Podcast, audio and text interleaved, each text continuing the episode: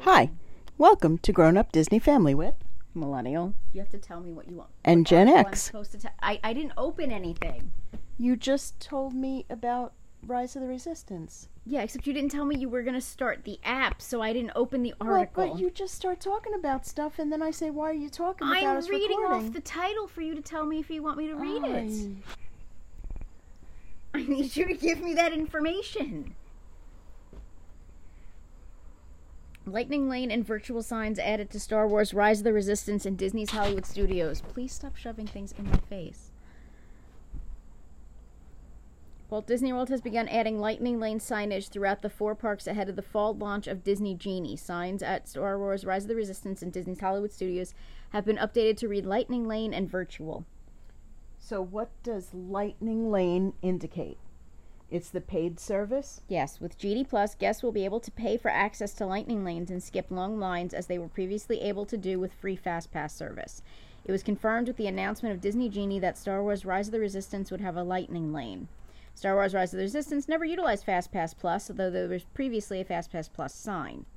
The Star Wars Galaxy's Edge attraction has also never had a standby line. It seems Disney doesn't plan on introducing one anytime soon. So, The keeping virtu- in mind that I forget everything, it has the virtual queue.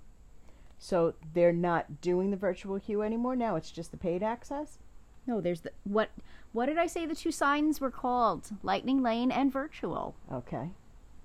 So the virtual sign is for this is their version of the standby. It's for the boarding passes from the people who were in the virtual queue system. Okay. And then the other one is the paid service. Okay. I will find this interesting. So when does that begin? It doesn't say. I, it doesn't say Just because as the signage has gone up. Yeah, because remember Di- Disney Genie doesn't come out until later this fall. So when Genie goes live, that will become something we need. I don't know that it's something I need. Well, if you're paying for it, it's something you need. So it's an option, but not necessarily something I need. Yeah, well. Okay. So uh, to sum it up, today is September 8th. And what was your source? WWNT. And it was published today. I again, you have to t- ask me these questions before I close out the article. Yes, it was published today.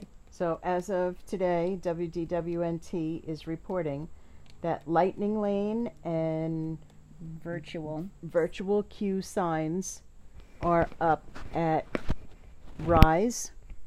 Just Rise? Uh, it, that's all the one that they're talking about. They're saying it's gone up other places, but they did not list where. Okay. Thanks for listening. If you're looking for fandom inspired gifts, please check out Kate's Rosaries on Instagram, Etsy, and Facebook.